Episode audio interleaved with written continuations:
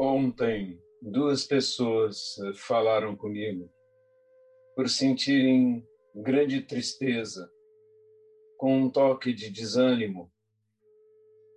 E eu disse que simplesmente devemos assumir o fato de que, se não sentíssemos tristeza nesse momento, seríamos seres muito estranhos.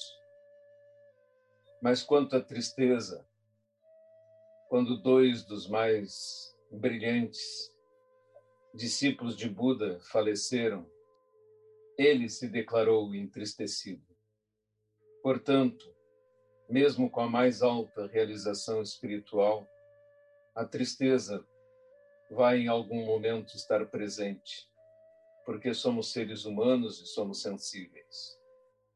Somos frágeis e devemos reconhecer isso devemos sentar em zazen e olhar para a nossa realidade, fugaz, temporária, e que o simples fato de sermos humanos faz com que estejamos sujeitos a acontecimentos trágicos.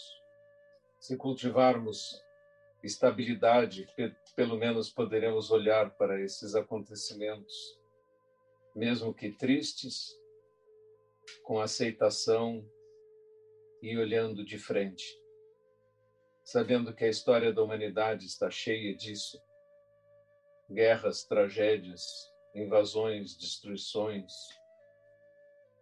ignorâncias as mais várias, condutas prejudiciais e cegueira, tanto de governantes quanto de governados. Nos cabe ter vidas significativas, em que façamos algo para diminuir a dor no mundo, mas ao mesmo tempo sabendo que ela faz parte intrínseca da própria existência.